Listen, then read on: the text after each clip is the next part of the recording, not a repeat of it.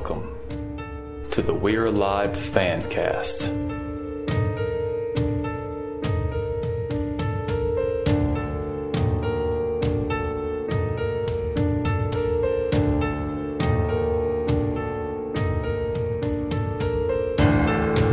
And now, your hosts, Mr. Redbeard and Mick.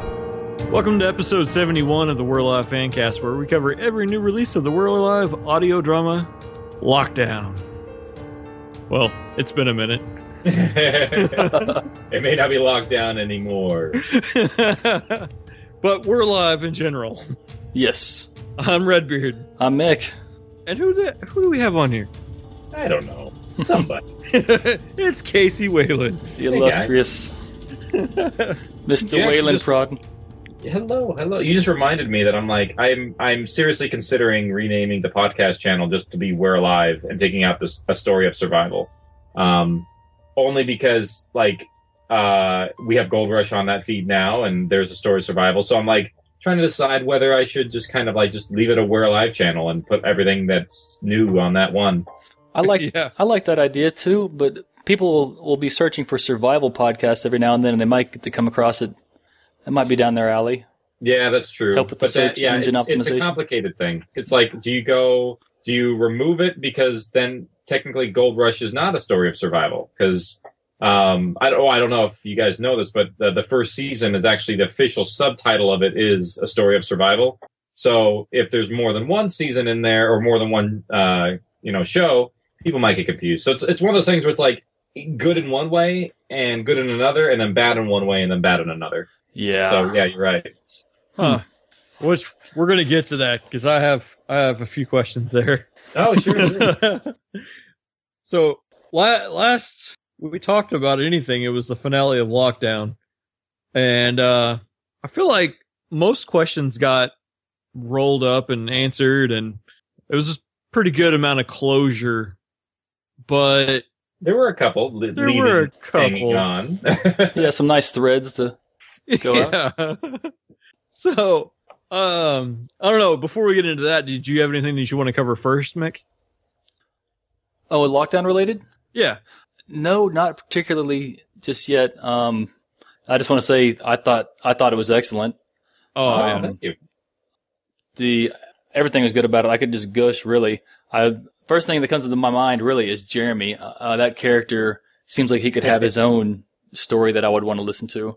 Uh, yeah, I loved. I loved writing him. He was like he was. It was so fun to write him, and then uh, Steven Weber just coming in and nailing him just almost every time. First take was just amazing. It made things really easy. And also, um, I feel like it also kind of unified the cast a little bit to have him there. And um, I think it just, we got much better results by having kind of a seasoned uh, person in the background, similar to like what Michael was in the, when we first started out. Like Michael was so, uh, Jim Gleason, that is, was so present on the set that like he was sort of like their leader. So in Mhm. some ways it felt like even though Jeremy wasn't the leader, he kind of like kept people going and raised everyone up a little bit. So yeah, we, I, I felt like we had amazing results with it. yeah, he was so good, and the story is so good. Plus, if we if we can even call him Jeremy, right, Redbeard? right. well, we're we're th- we we can totally talk spoilers, can't we? Oh yeah. Absolutely. Spoilers are open, everybody. So if you haven't listened to Lockdown, please. Um, you can call him Jeremy or Oliver, whichever one. Oh, okay, yeah, Ollie, Oliver. Yeah, Oliver is the um the alternate name. Whether or not that is his real name or not has just be re- yet to be revealed in the story. But that is the other name that he did give um to CJ. So whether or not he would have given his real name or not, I'll let you guys decide. Right. Uh, see, we- yeah, we talked about that a little bit because we Yeah. we talked about how it was in the script, and then you gave the the the I guess the hint or the tip or something that it was related to Oliver Twist because Yes. he was such a twist. I forgot about that. Thought that was clever. Yeah, that was uh, that was kind of like the code for it, but that doesn't mean that it's not his real name either. So Mhm. it was just something that I was like, oh, interesting. So uh, I can't would not say for or against it, but uh, I also like to use things like that, like oh, it was a twist, you know, just to Mhm. come up with a name in some some aspects. That's great. What about you, Redbeard? Did you have anything lockdown related? Oh man, I- loved it. I mean, uh, I think the thing that stands out the most to me is the dialogue between the characters. It, it was so strong. You could you could sense the the friendships building. You could sense other people being distanced. Uh, it, it was or it felt organic. It was it was really nice.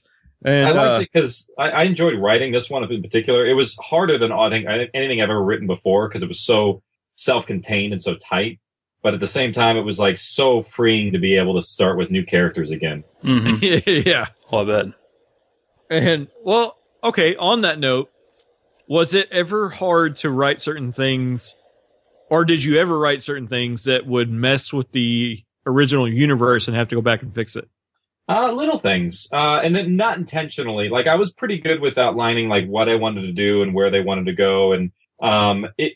This is one of those things, and it's this will come up probably a little bit in Gold Rush as well, where the the some of the most complicated stories that are that I'm having to write right now are in between two walls of existence, meaning that there's like a beginning and an end that already exist, and you kind of have to fit in between the both of them. Um, so with with lockdown, it, that was a lot of the cases, like being able to like fit. Okay, well the uh, uh, the they did go to this place already, so that's already one barrier, and then the other barrier is like okay, well the story already like takes place here and here and here and here in the timeline, so you kind of have to fit it in between these two points. So it was that that got really complex, but ultimately it worked out, and I hope I didn't mess up. if you did, I didn't catch it. Yeah, it's it's one of those things where like that go uh lockdown took so long to write. Like it took half a year just to write the script. Wow. Um and I felt like it really showed in the end because I was like I felt really good about it um from beginning to end and um I don't know, it's it's definitely one of those things where um I can see where I could make some improvements, but really it's it's you, uh, you have to abandon it at some point and be like, okay, let's just do this, and we'll do pickups later, which is exactly what we had to do. Is little little things here and there. You're just gonna have to be like, ah, we need to fix this, this, this. cool. Um, I mean, so okay, it, it's it's confirmed now. Uh, Jeremy was the father of CJ's baby. Correct. Yes. Um, and I don't know, th- those reveals may not seem that important, but it feels like there's at least an opening to tell more of a story later on in that There regard. is. There is. I mean, because we think of it like this, like what what do we know of Jeremy right now? We know that he's part of the family. We know that um, to be part of the, fa- I mean, the the name of family in general um, denotes that there's some sort of blood relation, which means that maybe there is a blood relation to CJ's daughter. Hmm.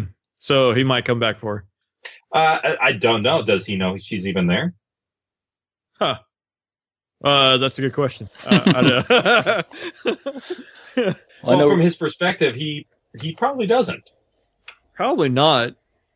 because he left he left before they ever before they because uh in in lockdown there is that uh epilogue at the very end or and then there's even a, Mhm. even a post credit scene um that post credit scene kind of uh explains that they took the information that Jeremy gave them and went back and looked and try and got some more information out of the jail um and at that time CJ was pregnant but at the time he left probably didn't know Right. So I guess it, hopefully he's, you know, he went to Texas so we can hear more about Texas. And then there's a problem so massive and bad, Jeremy has to go back and get some help from the colony. And then he'll find out. That is an option. The, I will say though that um, wherever he went, we know that there might be other family members. So that's probably where he went. Whether that's Texas or someplace else remains to be seen. Uh, that sounds like the Baltimore location. Right. So we got Texas with the Republic. Love the name. Going back to old Texas uh, origins there. Uh, Baltimore trying to get the electric grid back up, and then uh, they mentioned he mentions home. And the family is waiting. Where's home? That's a good question. Yeah. Uh, well, okay. CJ is almost magical in the original series in finding out everything there is to know about anything. How did he manage to hide the shiv and the family ring from her? It's a you're only looking for something if you are looking for something. Like you'll only find it if you're looking, and she wasn't looking. So it's one of those things where um, if I put it in a drawer somewhere in the colony, how are you going to find it? Or if he buries it before he ever go goes into the colony, Like, how can anybody find anything out there? You know, if you hide it well. True, true. I, and I have to say that's pretty impressive on his part, and uh, as well as Jody and um, uh, oh, I'm having a moment. Bogart. Bogart, how they kept their story straight and didn't reveal anything. Because no, I mean not so much for them, but for Jeremy. Okay, Saul and uh, Victor went through. I mean, a period of time where she didn't trust them at all, and it took forever to really get close to him. And I'm just wondering what it took to become someone that dates her. Yeah.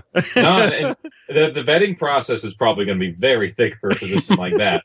yes. But keep in mind also that like CJ's CJ's not perfect when it comes to. I I think her weakest area is relationships. Oh, I was I gonna mean, say, yeah. that that's sense. like she plans everything so well in her life, but when it comes down to the people that she loves, it's a unplanned and b it's like usually the wrong choice of unavailability. yeah. True. Um, That's how so- they talked her in. That's how Saul and Victor talked her into going to the colony. Yeah, Right. yeah. So it's it's and it's also um, so you can imagine Jeremy though is is probably very very good at what he does, which is in some ways deception. Because he's meant to get into places and do things and fit in organically, so you don't even know he's there. So I imagine he would have to have trained Bogart and Jody uh, and prep them significantly before going in the colony. Ah, Well, okay. Uh, when Chuck was talking about, not Chuck, Mark, who was talking about the family member that was in the prison? yeah, that was Chuck. Yeah, That was Chuck. Yeah. Was that Jeremy that they were discussing? no. Okay. Well, it depends on what you're talking about. Like, um, there was one person. One at one time they thought Fredo was a hitman for Yeah. Mex- uh, for the family. Um, that rumor could have been directed towards Jeremy, so that one could have been him. But when uh, Chuck is talking about Dan or somebody or whatever his name is, whatever you know what Chuck says, um, that moment there uh, was somebody else. All right. I've got a question for if you can tell us or if you can't tell us. Sure. Um, whenever they were going over the rap sheets for everybody, and Jeremy wouldn't say what was on his, did Jeremy know what was on his? Jeremy knew enough to take that person's spot, but in particular, what was on the actual like rap sheet that the the prison had, he wouldn't have access to that. So, So- what he did was dance around the best that he could Okay. with what he. Cool. Cool. Yeah, so that's that. That would be a confirmation. Yeah, he. So if you if you listen very very closely, he is so incredibly good at at um um like watch this hand, watch this hand, watch this hand, and now the left. hmm So he's very good at like shifting the attention because if you listen to that conversation closely, he's like, um, uh, he's talking like maybe, maybe. Well, and then he uses it uh, like, well, I, if I told somebody, then I could get in trouble. So he's really good at like shifting sort of like the attention onto that, and then he turns the flips the table and says, well, what what about you guys? I mean. What about all the things you would have done? And it's- so he really does a good way of like, don't don't pay attention to that. It's not worth it. Yeah. So uh, okay, so Jeremy, you know, he's in he's in lockdown with them, in jail with them to get to Simeon. Was there is there any point where he's getting to know Simeon and he's thinking maybe he's beginning to think maybe he doesn't want to do what he's in there to do because things have changed, or does he see right through his facade? he sees right through it. I. I think the entire time because like if you eh, like it's one of those things where if you listen very carefully to his first conversation with Simeon when they're describing what they did, um, he knows that what Simeon's saying is a lie. And he, you listen to his response closely, and you can actually hear that he's confirming that it's a lie the entire time, and just kind of like, I, he's like, I smell bull Nerds. because he's like, no, I know what really happened, but uh, I'm not going to let it know. I'll let somebody else push it. hmm good, good. So, So no, he he he hated him the entire time, but at this at the same point, he also can't give himself up on what he is. I mean, it, to reveal yourself of who you are would would destroy your mission because it really um, the family's very complex with the way that they do things, and in some fashion, Jeremy cannot return until his mission's complete. ah, okay. The family so, rules. So he, yeah. So the family, the family has very, very strict rules, and Jeremy, um, was not exactly high up on the totem pole before this, but because he completed the hit, he might be a little higher up now. Mm. Now with uh, Simon, you know, at the very end, the when the it was revealed that Jeremy knew what he had done. Uh, uh, as far as the, the the when he went to go steal that truck and he killed his uh, the family members, Mhm. Jeremy or uh, Simon didn't really remember the date that it all happened, and it seemed like if that was the first time you killed somebody, it would stand out. Uh, so can we allude that Simon has killed people in the past?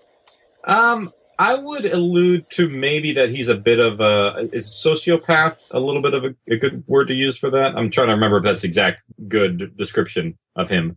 Um, where it's a bit remorseless in some ways. hmm That's I think that's sociopath, and that's that's kind of him right there. So no, I don't think it would be the first time that he's killed anybody.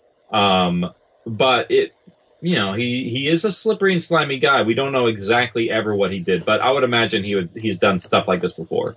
Okay. I mean, how the the the idea that you can just blindly shoot over a dashboard or out a window and kill two people randomly who are of the family is probably not very accurate. okay. Yeah, because I think that's what made me think about it the first time was he just reacted so quickly and so naturally to the situation to with a gun that wasn't even his.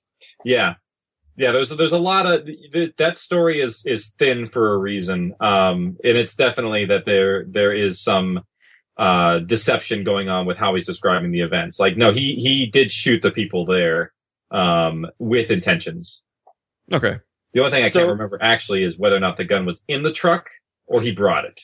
I can't remember which one was in my notes at the moment, but it's which one of those two. I think it was in the truck already. In the story, it is, but the real story, Oh, oh. I don't know. I can't remember the top of my head, but it's one of those two.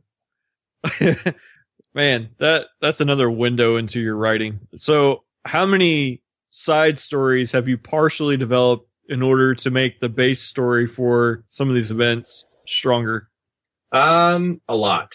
Like I have, and that, and this, well, this is one of the reasons why I'm opening up the the writing competition is I'm realizing I probably have more stories to write than time in my life, and that, to know that this early on is kind of scary. Um, so I'm I'm kind of enthused of, of, of revealing some of the things I've already developed and spent time of thinking out, um, and and flushing forward because I have I have a lot of stuff that I'm like, I just I need to get this out somehow and, and move it forward. But yeah, no, a lot of stuff I overthink to the point where it's like, why did you go to this detail? It's like, well, you kind of had to. Yes, and I'm glad you brought that up because uh, listeners, sorry we haven't done a good summary of what we're going to be doing tonight, but uh, of course we're going to be talking a little lockdown with Casey. We're also going to go into any kind of news on Gold Rush we can get into. We're going to talk about this writer's. Do I call it a contest? Uh, it's yeah, it's, it's a writing contest, but it's a writing submission contest in a way. Like it's it's it's not really there. There's not a prize. The prize is that you become on the writing team. Um, but and there's not really like if you do great writing, you're not going to get anything uh, in particular. You're just going to kind of be well, you kind of find new writers and go from there. Gotcha.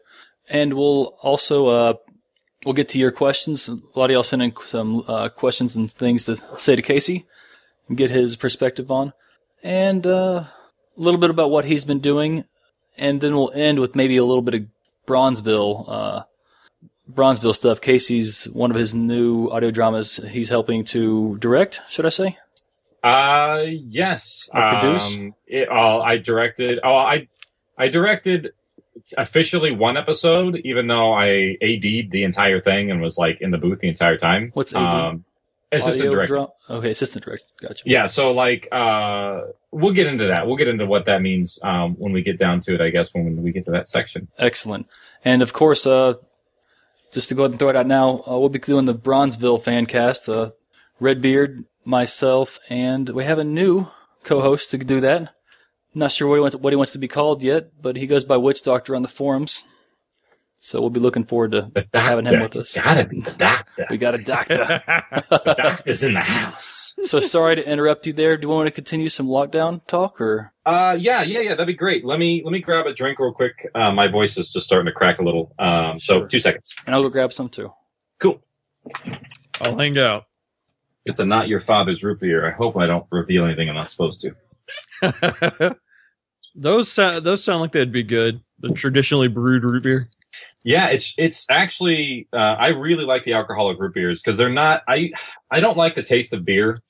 I never have. Um, I like things that are sweeter, and the ciders are just so acidic that they like too much can you know ruin my my esophagus. It feels like yeah. so. I'm I'm glad that they have something that's a little bit more basy, a little bit more. Uh, well, it's just a little bit more blandish, but it's still very very sugary. So it can get you still a headache. Horchata? What? Yeah. Horchata, no, uh, not your father's root beer. It's Horchata is not your father's root beer. You- So Sorry, okay, I just uh, came back into this. con- That's all right. So Mick, who who was your favorite character out of lockdown if you had to pick one? Are you going to ask me when I take a bite of a banana? Podcast is back on, everybody. I mean, without a doubt, it's it's Jeremy. I want to hear so much more about this guy. There's, he's definitely the most interesting one that's there. But uh, let's think. I love you know I love Jody. I love the um. It's been a while since I listened to it. What was the name of the female guard? Dan- uh, Danielle. Danny. Danielle. Danny. Yeah, she was great. Oh, you want, do you want to hear a little behind the scenes of where the names came from? Sure. Yeah. yeah. Uh, Danny is the name of my brother. Jeremy's the name of my other brother. And Mark's the name of my dad. Oh yeah. that's great. I was like, screw it. I'm going to put a lot of homages in this one. Um, but I had to change. I decided to change the girl to Danny because I was like, well, I can't be that dead on. I got really invested in Chuck early. I don't know if you could tell in the fan cast or not, but Dude. I was really digging him because Jeremy was kind Oh, of I love quiet. Chuck too. I hated having to kill Chuck. Chuck was one of my favorite. Oh characters. my gosh, when he died, because I thought he was going to be probably the star of the thing. I didn't. He was such a strong personality and uh, fun to listen to. Definitely well portrayed. Uh, so Oh, yeah. I was looking No- forward to no, more uh, him. uh, Kim Estes did his uh, did that character, and oh man, he's spot on. Matter of fact, That's actually, awesome. when when uh, Chuck was first created, um, he was not going to be African American. He was going to be a, a an older, crustier white supremacist guy. Actually, which is Um, which is why the poster is wrong. Yeah, the poster's wrong. a little bit. Yes. I'll give you that. Oh, he comes clean on it finally. um, well, no, it, I I think it was fine. I mean, the shades of the prints that I've uh, that I got from the proofs, I was like, oh, this looks good. And then you guys were like, no, he's he's a little bit whiter, and I'm like, and then I heard that that uh, from a couple people, and I was like, fine, fine. You, you don't know how many details. I was like, okay, now put handcuffs on one of the zombies there, so we know that if there's an inmate, okay, and make sure there's a stun gun on this character, and then uh, no, no, you know what? Fredo's tattoos need to go up in the this high in the back. Make sure he's got them on the back of the head. um, and there's so so many intricate details, but you'll always miss something. Because the truck on the poster looks like a white collar criminal. Oh, yeah, I know. I know. I we we've done our best, and that's all I can say. I no, mean, no, it- no. no. It definitely. Uh, I think it in terms of the persona and what he looks like. Yeah, the shading might be a little bit weird, but The, oh, the only reason it came up for me is because I was trying to identify who is who in, on the artwork because the artwork is incredible. I, Yeah, I this- love it. Yeah, yeah, Stanley did a great job with that. We uh we de- we went with a different artist on this one uh from the from the main artist, which actually has kind of like spurred a little bit of new artwork oh, from his the entire- style is so nice. It's really good style. Yeah, it's definitely, and then it also opened up for us to do the uh, the season one poster uh, later on for our 50 million download tracker. Oh, cool. Oh yeah, I had fun with that one. Yeah, that was- uh, that's a such a full poster. That thing took so long to, to complete, and that that artist man, he is just a champ. I mean, he he went through so many notes of mine, like no, Tommy needs to have this. No, move this there. No, Inky needs to have tattoos on the back of his hand. Um, so so, so many like little tiny things. It was it was pretty incredible. Hmm. Let's see. Is that one out here now? The, hey, and in case anybody doesn't know, the uh, the store is back up. Yeah, the store is back up. We're constantly trying to improve it.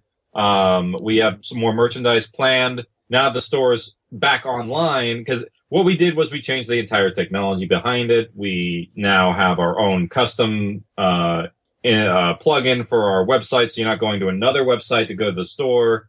Um, so there's some more little there's there, there's a couple little ironing kinks to get out, but uh, for the most part, it's it's working pretty well. We just need to put more merchandise in there. yeah. Yeah. More's on Uh, the way. I, th- I think just kind of getting back to that favorite character thing. Chuck Chuck was my favorite, uh, especially looking back on it. He he was so lively in every episode, and yeah, Kim nailed it. I I would love to have been a fly on the wall when he was recording. Oh yeah, no. Well, the great thing is like one day, if anybody really ever like works for for Wayland Productions and wants to go through the raw archives of all the recordings, we have them all. It's just it's too much material to actually go through and like pick out anything that might be useful. Yeah. Well, okay, so you wrote it. Who was your favorite character? Oh, uh, no one asked me that. um, Good job, Redbeard. Uh, ugh. I have to say, writing parts of Jeremy was fun, but I think I think I'm gonna have to go with you. I think Chuck was one of the more entertaining characters to write, and because you literally get to have a character who's off balanced, who gets to say and do things that aren't in the normal persona, which then adds more dimensions to that character. So I've always felt like there was so much to do with that, you know, and he could do a lot of things, and he could be a source of agreement and conflict in like two seconds flat, depending on what you say. Like he's very short tempered, but also at the same time, he just says what he means. So that was fun. Yeah.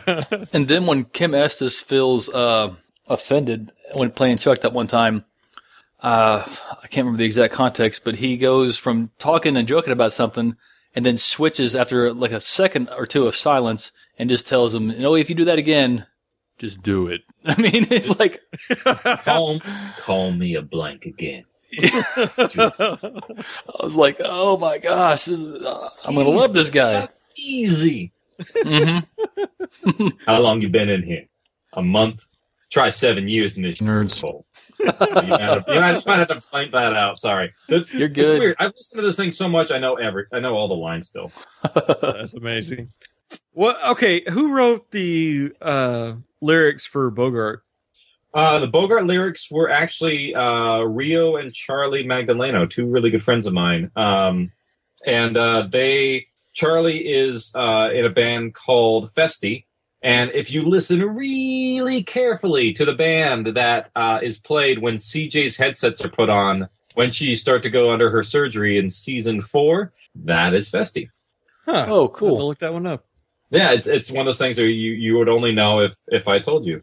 Um, but yeah, no. So he they worked on the lyrics together, and um, I kind of gave him the outline of what I wanted to do, and here and here. Um, and then they gave me drafts, and I said, well, let's do this and this, and um, I like this. Let's. So it's a lot of back and forth, and and finding what sort of worked, and because I, I figured out early on that my strength was not lyrics. Um, I I felt that I could focus on the lyrics, but if I had somebody else do it, they'd be even better um somebody had- who has a uh, music background is is probably more apt to do those So the theme song for Lockdown. I can't remember the guy's name. daniel burkov hopkins Yes, I, I I love I love the theme uh, song for Lockdown. The the chains and everything yeah he's yeah, very very talented like when i first heard that i'm like oh Nerds. yeah sorry i had fun doing that i apologize i have to edit Yeah, don't, But, uh, don't worry about it. Don't sit to no, yourself. no, it's it's, Okay. it's it's good. Uh, I did go out and look for some of his other music because I was like, this is this is really good. I want to know what else he's doing. It is a trip to go and look at what he does. yeah man it, that it is it is very different what the, the other things that he does. He's uh he's a very interesting guy. I love him to death and one of the most brilliant musicians i've ever met. And that's the reason why i'm like globbing onto him like no other for for gold rush and things like that because he's so versatile that um he has done improv shows and he does improvised music. Like he can write stuff on the fly while people are performing and then also even sing like even write songs while they're singing them making them up at the same time wow. That's ridiculous. Uh, yeah no he, like the the amount of uh of talent that man has is is oh it's amazing Uh, a, a good friend of mine, he, he passed away a year ago, but uh, he was a Hall of Fame jazz uh, bassist, and he said that well, they, they used to play these gigs all over the country, and he would uh, they would all listen to like baseball games and stuff while they played. And I'm like, how how do you do that? I, I can't I can't comprehend. when when when it becomes second nature, it becomes easy. I don't know how any of them do it. Like I, you put anything in the background while I'm trying to write a scene, and it's like, shut up. yeah, Like I, I can actually deal. Like it's weird in a, in crowds, I can focus no problem. But if the minute you like turn a TV show on in the background or something, it's like, no, I, I can't focus on that. Hmm. But you know, some people can do it. I don't know, but the, yeah, he's definitely one of the best, and sounds like your your buddy was too. They just that undistractable gift. wow, yeah. Hmm. I I I kind of look and see what he's doing from time to time, just because I know it's probably going to be something really crazy and cool at some point. Oh yeah, no, he's definitely yeah. It just give give him time, and I, I think I think one of those things where it's like as We're Alive grows, I want to be able to have him grow with us. So if we do well, he do he does well, kind of thing. So it's that's that's kind of the the mantra of everyone involved in the production is is if we do well and you're with us, you will do well. Oh, great. cool. I and like you know, like I was saying before, it every question that I think we had pretty much got summed up by the end of lockdown, as well as bringing new insights to the original uh, story of survival. Yeah, that's kind of the intention of Gold Rush too. Is is just that is uh, to bring in new insights, spur on a couple new mysteries, um, introduce a couple new things here and there, but for the most part, be more self-contained and and by itself. Because that that was actually like the intention of Lockdown is to bring in new listeners without have them having to listen to 48 hours of stuff ahead of, ahead of time. Yeah. Which Well- surprisingly, it still didn't work that well because people are still like, I have I have seen like one or two messages where it's like, oh, I found Lockdown and then I found We're Alive. It's usually the other way around. Right. during, during our finale coverage, uh, Mick said it best. He said, "You know, we we don't have to have any more ink story at this point because everything that's needed to be said or puzzles that need to be solved are pretty much done." Yeah, Uh, I'd say that's probably true for the most part, except for maybe one or two things. Well, What was he building down there? well, I didn't may not have been alluding to that, but that might I was thinking- but the reveal of the the cave explorations and stuff like that was really cool to hear about at the end of lockdown. Mhm. yeah, just to find out, like it's it's draws in those pieces and makes it stronger. Like, oh, where did they find the thing in the cell and how they find it? It it answers the questions of the in betweens, which Gold Rush will actually do a little bit too, uh, in some ways. In some ways, Hmm. Well, I'm I'm really excited about Gold Rush. If it's very different. I will say it is very different. It's more. It's more we're alive and a little bit more campy, but we'll we'll get into that when we get to it. Is uh yeah. I'm gonna okay. I'm gonna take a note real quick because I wanna. I'll ask you that in the gold rush portion. And when we get together, Casey likes to bring uh, ink in his crew on top of us. When there's, when there's a lot of think us. You're strong. That's when I like to strong. That's good. We're ready to bounce into some listener uh, questions for Casey. Sure. All right. Here's a we've got a little bit of a longer email here from Chris Park, who's from Beaminster, Dorset, in England. I'm not sure if I said any of that right, but thanks for sending this in, Chris. Uh, hi guys, I got introduced to We're Alive around chapter 43, 44 question mark. I've now listened to the entire thing, including lockdown, somewhere in the region of 40 or 50 times. What? He says he's a self-employed gardener and he works on his own. He pretty much knows it all word for word. That's awesome. Yeah, wow, Chris. Well, you just you know you go to work, you listen to the series. That's fun. That's awesome. Good for him. Uh, so he has a question. Uh, there's a couple questions, but here's the first one: the girl who plays Samantha, Rebecca Roberts? Question mark. Mhm. Is she used earlier in the series when Michael, Saul, and Angel are reading the new arrivals logs? He caught that. Wow. Yeah. No, it's exactly right. Yeah, she is one of the earlier voices. That is one of the flashbacks of the colonists who's reading stuff. Uh, I used her because I, she's such an amazing actress and a friend of mine. But then I loved her so much, I was like, I gotta have you come back and play a real character. So I figured because it was an imaginary voice in someone's head, because I doubled it up, it's not gonna matter. But man, he caught it. Good for him. Yeah, nice, Chris. Very good. I never would have caught that. I would have taken at least 20 listen throughs. well, they're not. They're not next to each other. They're like Exactly. It's like six chapters. So you got to really know the, the content to pick that up.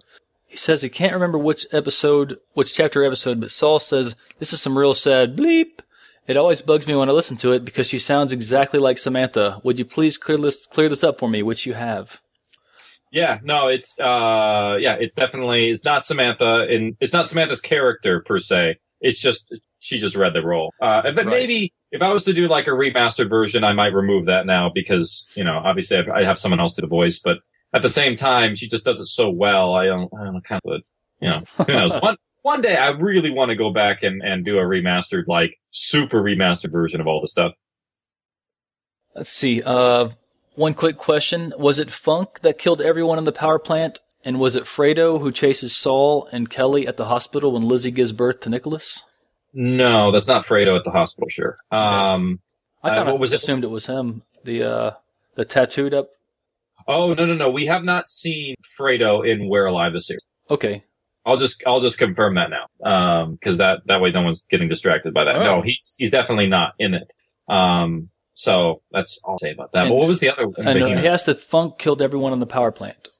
Uh, Funk how- dies, right? And Mm, lockdown. Uh, we don't know what happened to Funk actually. okay, Um, but no, that wasn't him, the power planter. The, and I think there's talking about the waterworks. yeah. And the waterworks was actually um that is Austin McKibben, Austin McKibben. Yeah. Arrowhead. Yep.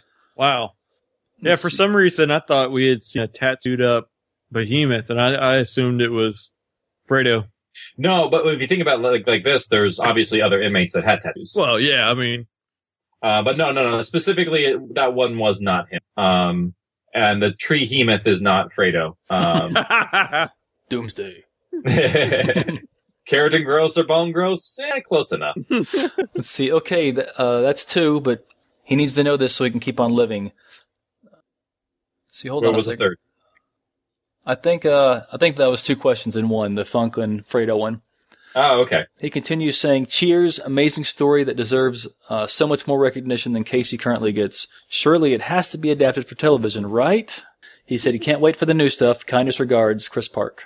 Uh, thanks, Chris. Yeah, um, new stuff's on the way. Um, Yeah, thanks for writing in, Chris. Uh, really, uh, wow, good catch, and thanks for the thoughtful email. Yeah, now, well, it also gave me an opportunity to clear up that, that, uh, the behemoth thing because everyone's gonna have, like, I'm sure a lot of people have been trying to pick out, oh, is, is it Fredo in this scene? But no, no, they don't have to search anymore. yeah, I, I don't know. I just made an assumption that we were just seeing highlights of behemoths from the original series. Yeah, same here.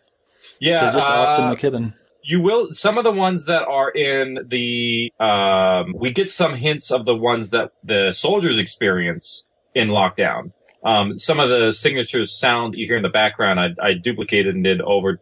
Um there's a behemoth that i would call like the warbler is is there. It's like a so uh there's like a warbler. So there's there's like distinct noises that each one makes that i sort of like differentiated them. Um so those are there but for the most part it's not i don't think i don't think there's anything that's really a character per se in uh one and the other Justin Berger uh, says he wants to thank We're Alive for suggesting The Darkest Night. oh you're welcome i'm in it eventually what is The Darkest Night?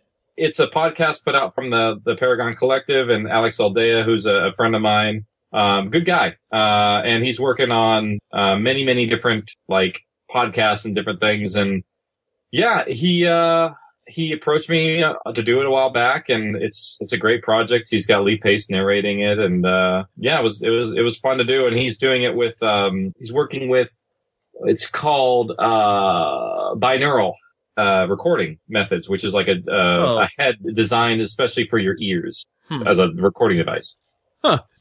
Interesting.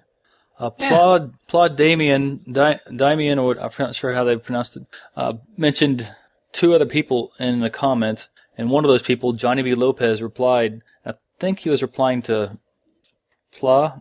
He says, No questions here, honey. Thank you for the best audio drama I've ever heard. and I just replied, Thanks, sweetie, because it looked like he was saying it to me, so I'm not sure. hey, Johnny Lopez, thank you for writing and commenting. yeah, thanks, John. Uh, Joshua Kaiser, Kaiser, says, "Will there be a story about Datu's children in the future?" Um, probably not. Only because um, it's it's that's a really hard one to dive into. I'd have to like go to the Philippines and know where they are. Like me physically would have to go there because I'd like to know about like the atmosphere and the persona and like uh, the culture and things like that. And it just seems like that would probably be too that's too far down the rabbit hole for me to spend time in. I think. Right. A reminder for listeners. Uh, I think it was Datu's children. They're just they're in the Philippines. He didn't have hope of even getting to them. He just mentions them a couple times, right? Yeah, they're in Luzon, Luzon, Luzon. Pronounce something like that. Sounds good to me. I don't know. Uh, his other question, Joshua's, is uh, Will there be a story that shows the full extent of the zombie infection? No, that's World War Z. Uh, I feel like they, they, that's already kind of been done. Uh, I, I tend to focus on more or less the characters and how they deal with it. And I think that's the more interesting sto- stories. The, the overarching, um, narrative that happens, I think we can experience through the characters. Um, but in terms of like the, the history of everything that happens is, yeah, it's not really as necessary. Awesome. Uh, thanks, Joshua, for writing in. And I might mess this name up. I'm not sure how to say it. Uh, Louis Gregoire or Louis Gregoire uh, and Megan Rodell both want to know when Apartment 2C will come back. well, um, put it like this: we're probably not going to renew the lease come February. Um, no, the, the real, the real, the the stark reality of it is that we we experimented with the show. Um, we thought it was a great way to connect with fans in a way, um, and it was just hard to produce. It was it took a lot of time. Um, it took a lot of time out of my schedule to be able to work on other projects. Um, and then Grayson, uh, who uh, was leaving our company after uh, lockdowns finished, was not going to be able to produce it anymore, and other people weren't stepping up. So we're like, okay, well, it's a lot of work. Um, we could be better using our times for other projects. So it's one of those things where it's like, man, we tried it. It didn't work too well. We didn't get a lot of fan following. So we'll just kind of move on to something else. So, I mean, we had a lot of fun. It was really great. And we've talked about maybe revisiting it, but for the most part, it, it might, uh, the, the apartment might, uh, repossess. Gotcha. So it sounds like they need a new, uh, eager, enthusiastic Zintern to take the, take the mantle and yeah, I mean, we that's push you into it because I mean that's, that is a lot of work. I can understand. That's It is, and it's it- well, not so much even on. I mean, they everyone who was behind the show producing it, it takes a lot of time to do all that. But also on my end too, like just losing an evening of writing was pretty detrimental. right. Like, it, and especially with that little with the little baby, and a mom was not having me one day a week, and yeah, it's it was complicated for me to to, to do it, and also to have something scheduled every single third or Tuesday night um, it plays into a lot of problems when I have like meeting in LA and I'm rushing back or yeah. So the the game plan originally was like, oh, I- I'll come in for a couple you know moments, uh, a couple episodes here and there, and then other people will be on, and then back and forth. But unfortunately, like it worked out to where I was just kind of on every episode, um, which just was hard to manage for me. So it yeah, there's a lot of reasons why it unfortunately has to end. But who knows? Maybe one day we'll start it up again and find another way of doing it. It's just at this point, logistically, we're so small that it, we don't want to like kill ourselves to try and do it. Oh yeah.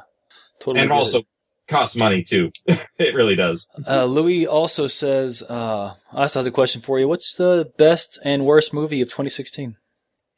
Um, movie. Man, I have not seen many movies Switching this year. Gears. Um, what did I see this year was really good? I don't even know. Ooh, Um, let's see. let's see here. I'm gonna go to. I'm gonna go to. I'm gonna get uh top releases 2016. Um, Civil War, Deadpool. Civil War. Civil War was not that great. Deadpool was okay. The Martian. Uh, Fantastic Beasts, Somewhere to Find Them was pretty eh. Your worst movie's got to be Batman v Superman, right? Yep, Batman versus Superman, probably the worst of the year. uh, Um, oh, it hurts. yeah, I know, but it's true. I It Uh, it really was. It was horrible. It, could have been. It could have been a lot better. You know what? DC needs to contact me. They need a better showrunner. They got Geoff Johns running things now. Hopefully, hopefully. Yeah, I saw that. Uh, I saw a Wonder Woman preview, and I was like, hmm, I don't know, maybe we'll see. Yeah, I'm not sure that they've turned it around in time for that one, but the trailer looks awesome. Yeah, it does. It looks pretty good. I mean, but movie trailers nowadays, especially with all the action stuff, some of them are so like, eh. I mean, because I've seen action so many times. A lot of the time, I'm not even interested in it anymore. Like Doctor Right. Strange, I'll be honest, I did not. I, I like Doctor Strange, but at the same time, like you have nothing has a foundation in reality anymore. Like the weapons they're using are not known to any human being currently in existence. The worlds they're inhabiting are not known to any human, and the things that they're doing are not known to any. So it's like they're so far removed from anything we can relate to as a person that I'm like, these are just like spectacle pieces now, and it's just kind of instead of it being like stories. Right. I'm glad you say Batman v Superman the worst movie because uh, that means that Ghostbusters isn't your worst movie. What did you think on that one? Because they got a lot of hate. Um, I thought it was okay. I thought it was like a a, a B minus, C plus, like an, a, a, a bare minimum movie. Um, I think that they really should have had a script. Um, I think that they just spent way too much time improvising and then trying to make stuff work. Because as a producer and somebody who does a lot of editing, I'm like watching it. I'm like, this right here, they're throwing throwing together because they're trying to save this improvisation session. And I was like, oh, they really? And it just so there's a lot of like uh disjointedness to it. Um I don't know. It, it was okay, but it just felt like uh it did not feel like it was good. Yeah. It was just eh. It's like uh and unfortunately it killed the franchise. But I gotta say, um there was one character that I fell in love with and laughed at almost every line. Uh Kate McKinnon. Kate McKinnon. Yeah. Oh, yeah. Yeah. She owned it. Like I was like, I'm not liking this movie, but every time this character's on screen, I'm interested. That's right. Um, I just I loved her as the character, and then I was like, I got to see other stuff, and I because I, I, don't watch SNL, but I was like, I am much more interested in watching SNL because of her. yeah, she's yeah. great. She really is. That, that was how I felt about it too. She was awesome. Yeah, no, she did a great job. Um, okay, so here's here's some other things uh, I got. So Zootopia was pretty good. That was 2016. Mhm. Um, let's see here. Um, Civil War. What was your thoughts on that one? Civil War was okay. I I mean every everyone thought it was like the best of the best of the best, but I was like it kind of was a paint by numbers for me. I was like Yeah. hmm. I kind of I knew all I knew what was going to happen going into it. I wasn't surprised by anything.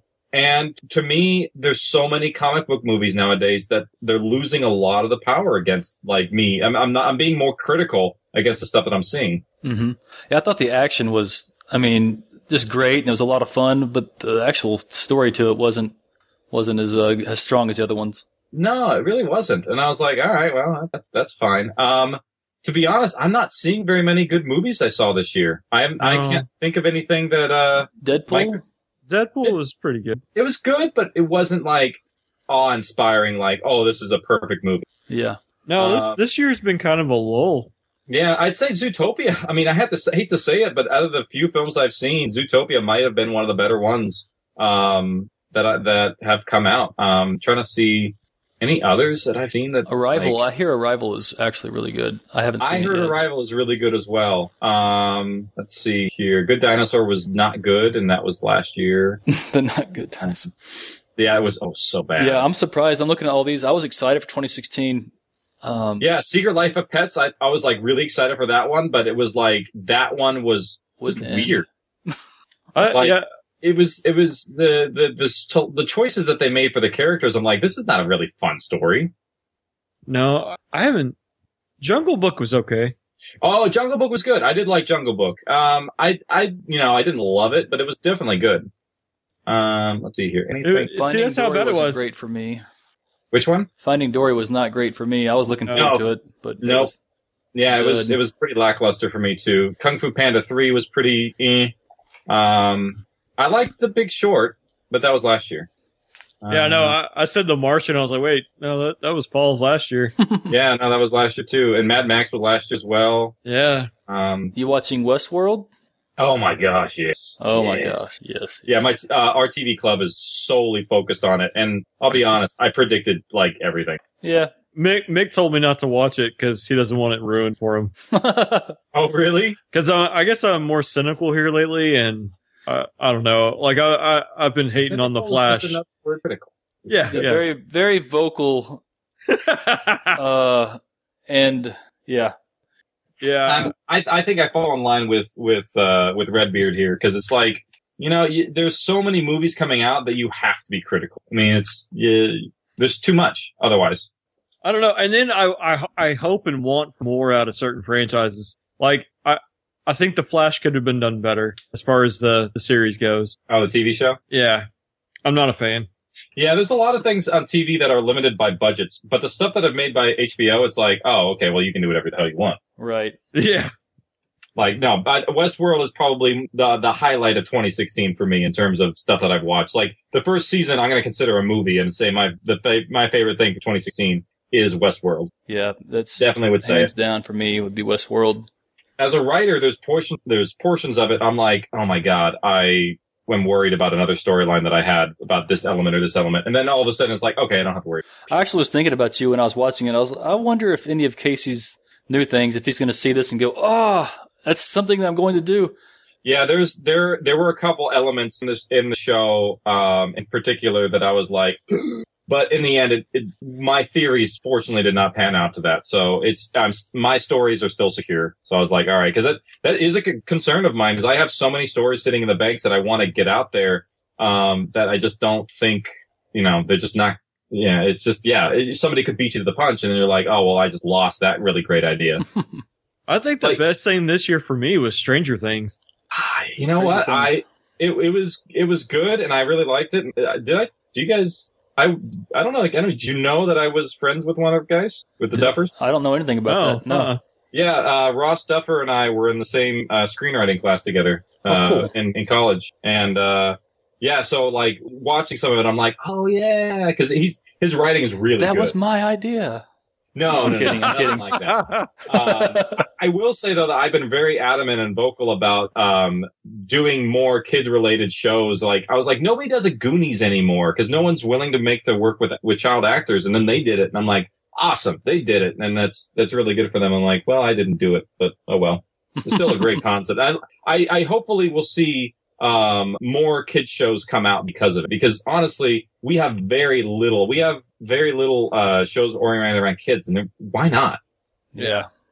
Oh oh yeah, no, it's it's really good, and those guys are set for life now. So I'm I am envious and a little jealous, but you know, they're it couldn't have happened to better guys. I mean, they they're it's well deserved. They've been working on uh on doing like really good content ever since you know college. They they their, their short films are amazing. They're just very very talented uh, people, and I'm so I'm so happy that they got like most people don't know, but they actually got like DGA permission to do a split writing and directing credit, which is not very common. Oh Hmm. wow. Yeah, because usually I the DGA and all Directors these Guild. are like they won't let you do two as one. wow. Is that the Directors Guild or something? Yeah, yeah, Directors Guild of America. Oh, cool. Sorry. That's cool. Um, yeah, so sorry about that long answer, but yeah, uh, so Westworld. I enjoyed it. It's really good. It's really, really good. And I really like how they surmised this first season. It was just, I, I'm definitely not going to spoil it because people are I'm probably going to watch it, but it's so good. okay, so Casey, you we, let's talk about this uh, ink to the paper. Is that what it's called? What is it?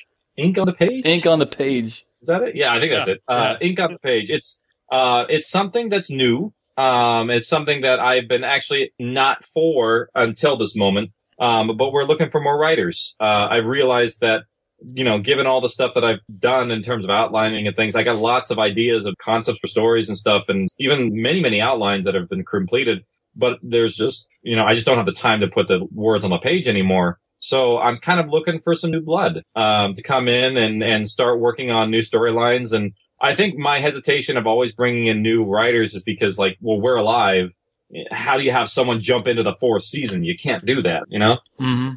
And so with this, we can start developing new IPs and new storylines and new characters, and even doing stuff that's not particularly audio drama based. That's actually like novellas and things like that, or even I don't know some online uh like campaigns and things like that and and publishing actual like storylines onto the website of uh some content that I've been Like Creatively- yeah putting in the background that uh uh might be some fun little mysteries to put uh, some interactive content here or there. So that I, I, I just need more people to do it. So that's that's sort of the idea is to find uh, people who can do uh, who who have the ability to write, uh, who can know how to deal with dialogue and pre-existing characters, and can kind of build off of uh, stuff that already exists and, and have fun doing it, and uh, and make and get profit uh, percentage percentages of everything that we make. Cool. So how how do people go about trying to apply for this? Uh, so we have a our, on our website, uh, which it should be there. I mean, depending on when you release this episode, it, I will probably release it uh, about like J- uh, December eighth or so. Okay. Um, and it's going to have all the rules on there. Basically, it says so many words like whatever you submit becomes property of us because it's the only way we can legally like take submissions of like, oh, they used my idea. Well, obviously we didn't. You just had an idea that was close to ours, and we just. so it's one of those things where there's a lot of rules and like, don't try and reinvent the world. I don't want to hear about flying zombies, you know, things like that. Um, so all the sort of rules are on the website, and we'll have a, a submission thing there, and then we'll review and, and go from uh, go from there. It's something I'm hoping to get up uh, on the website so that when the the next productions start rolling into into effect, we can maybe get more than one going at the same time. That's great. And there's a, uh, I think there's something. There's a little bit more incentive than just uh, name recognition, right?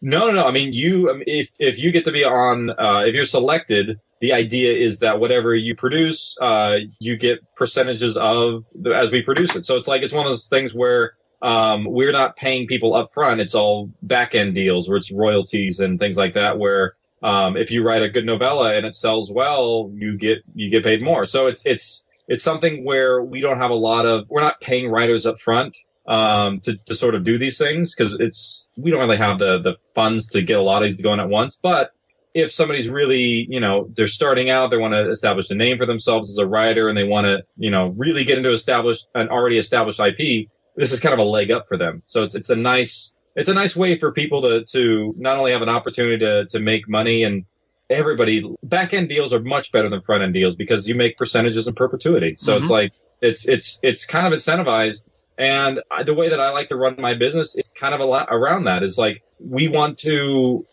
establish, you know, long-term, uh, ways of making revenue for the, for these people. And like nobody does that in the business anymore. The, the percentages all go to the, these production houses. Wow, that's pretty huge because you've you've never been uh, for this type of thing, letting people write not. in your world. That's that's cool. And who knows? I may not find anybody that meets my standards. But, um, but I'm putting, I'm putting, I'm putting the, the line in the water basically and, uh, seeing what will come of it because the reality is that I, I do need to have more people come on and the more content we create, the more people will be in tune to the world. And, you know, it's just the, the super fans will have more to digest because right now there's just, it's not as much. So, you know, it's, it's always an opportunity to expand and make things bigger. Well, Wow. Uh, yeah. If I had the writing ability, that would be a, a lot of fun. Yeah, it's hard. It's definitely hard, and I think um, I think anybody who's who's listening to this who's like thinking about submitting, focus on dialogue, focus on characters, focus on motivation. Those are three things that everybody does wrong. I mean, ask why a character is doing something. If you don't have an answer, it's the wrong reason. Um, if they are, um, you know, if the, if the characters, if you could swap lines between characters and and what one person says can be the same thing as another person, that's not unique to that character, and it's it's sort of not uh, do, try and make it, you know. A, a line of dialogue should only sound like it comes from that person to speak. So those are some little tips if anybody's looking to sub- submit for this. Yep. I need them. I'd like to write, but I don't. I don't know anything about that. And dialogue is really bad. Yeah, and it, that's the thing. Is like you, the only way you get better at it is just doing it and just writing it. And and I'll be honest, I didn't start out like no one's seen my some of my earlier work, and frankly, I'm kind of happy about that uh, because you always have to start somewhere. Uh, those animations pretty awesome. Thank you. I completely abandoned animation after my senior year. Um, just too much, too much time, just way too much time, and I don't want to be a desk jockey. Yeah. Uh, now you originally put something up about this on the forums. Uh, has anyone reached out to you in, with interest in this yet? I, I, For you go on the page. Oh, for the, for that, yeah, actually, people have. Um, I, we have not posted it yet, but I've gotten a lot of fan inquiries of like, uh, "Hey, are you looking for new people to, to come on and write and things like this?" So, yeah, no, there are a lot of people who are interested in it. So, I, I think once we open it up um, and start to publicly talk about it more, because I know there's some people who are working on a lot of stuff, and I'm like, because right. the one thing I don't want to see happen is someone to write like 400 pages of something, and I'm like, I'm sorry, that's garbage. Yeah. That's why it's limited to five pages uh, script and ten pages. No, other way around. Ten pages script, five pages novel. I ought to just write something and you tell me how bad it is, and and basically a free proofreader to be like, you can you, coaching, I guess. What, what was what I'm saying? I, I hate to reveal this, but I'm not going to read the first submissions. It- It's going to go through somebody first. oh, So oh, God. I may not get it. Uh, but well, the only reason why we're doing that is just because I just I can't review them all, depending on how many we get. Right. No, I understand. Um, but yeah, I mean, if if I would say if you submitted something, oh, I have an idea, Mick. oh, we'll, we'll have to talk good. about that one. well, take a look at the take a yeah take a look at the rules on the page. It's all outlined there. Um, but it's really it's kind of open ended for people to have fun. Um, just know that whatever you submit becomes ours. Our Well, I don't know I- why I pirate, but yeah, it's pretty cool. You give people. I mean, as as as constricting as you're making it sound, it, there really is a lot of freedom in these rules. Yeah. oh yeah, it's it's it's almost there's almost so much freedom that I let people shoot themselves in the foot. Mm-hmm. because uh, a lot of first time writers That when is, they're that's freedom right there. yeah a lot of freedom to just hang yourself.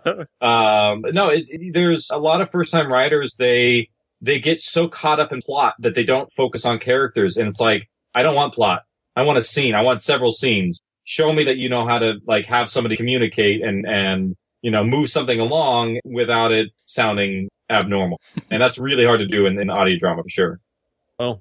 No, Redbeard, I will not do the death of pegs with you. Unless it's beautiful. no pegs is around for a lot longer than any of you I'm surprised I don't see anything like, written out explicitly saying no musicals. oh No, I don't see anything like that. Oh, oh well, it's in draft form. That it. But I gave you musicals. I gave you like Bogart singing. no, no, it was I'm good. not sure that satisfies everybody's. I know it wouldn't. I knew it wouldn't, but I gave it something. I was like, "There's somewhat of a Because if, musical." we're- in if we're asking, is this the musical? Is this the response to us wanting the musical? that is exactly that was exactly as including that. Actually, um, it, realistically, the rapping of Bogart actually came from uh not personally, but I, I I watched a lot of videos on prisons and things like that. And uh, one inmate in particular really reached out to me, and he was just sitting at his table with his buddies freestyling, and I'm like, "Cool, I like that. I want to incorporate that." So I kind of got into the mindset of what it would be like that person who did that. So yeah, it's it. So the musical helped contribute to a character. Cool. like cool. Um, I I'm curious to see what comes out of this. Definitely. Me too. The, the user, or you know, the especially from other fans that have been quiet out there forever. Yeah, we got to make a little blurb on the podcast channel and put it up there. But the thing is, then I got to get Michael Swan in. Ooh, Yeah. Hmm. It's not it's not hard to do, but it's like it's just you know you have to you don't pay actors and Oh, things like. Michael Swan was so good in the in the Gold Rush t- teaser. Oh my my god! Oh yeah, I had a lot of fun doing that. I was like that. I wrote that in one night, and I'm like, man, this just like the idea that revealing Michael Swan is sort of the Rod Serling of the We're Alive universe is just so much fun. hmm Yes. Yeah, his work on Lockdown was fantastic. and then uh at the was it the the finale where he talked about no no no it's the theater of the mind stuff that he the promo for it that was really good. Yeah, close close your eyes. Yeah. Yeah, I'm, dub- I'm I've been doubling down on the medium a lot uh, lately, uh, promoting it, and uh, well, obviously because I'm writing a book about it, it's been a big, huge push on my part to to promote the medium and get it further along now. That's awesome. I want to hear more about that, but I think we're going to wrap up this uh, this podcast. And we're gonna have a we're gonna have a part two though, where we can talk about uh, what's it like striking out on your own and Gold Rush. striking out. yes. Wait, wait a second. That's not what I meant. And a little bit of Bronzeville. So how is it fail? oh, That's how we learn. yeah, Wow, how Mick. I, I know a lot about it. hold down. Very good. Very good. Michael Mr. Wine, Mr. Wine, Mike why, O'Kane. do we learn- why do we fall down, Master Wayne? That's we good. can learn to pick ourselves up. Your car, sir. All right, so uh, this has been Mick. This has been Redbeard. this has been Casey. Thank you, Casey, for coming back on the show. And uh, here comes part two. Look, look for it next week.